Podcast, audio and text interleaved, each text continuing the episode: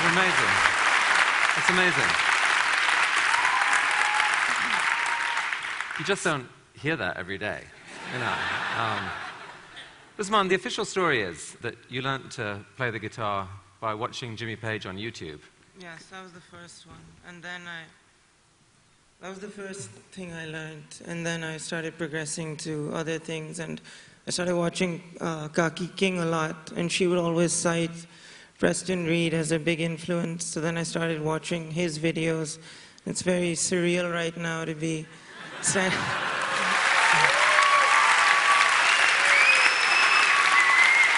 That piece just now, that was one of his songs that you learned, or how, how did that I'd happen? never learned it before, but he told me that we would be playing that on stage, so I was familiar with it. So that's why I had so much more fun learning it, and it finally happened. So Preston, from your point of view, I mean, you invented this like 20 years ago, right? How, how does it feel to see someone like this come along, taking your art and, you know, doing so much with it? Uh, it's mind blowing, um, and I'm, I feel really proud, really honored. And um, he's, a, he's a wonderful musician, so yeah, it's, it's, it's, it's cool.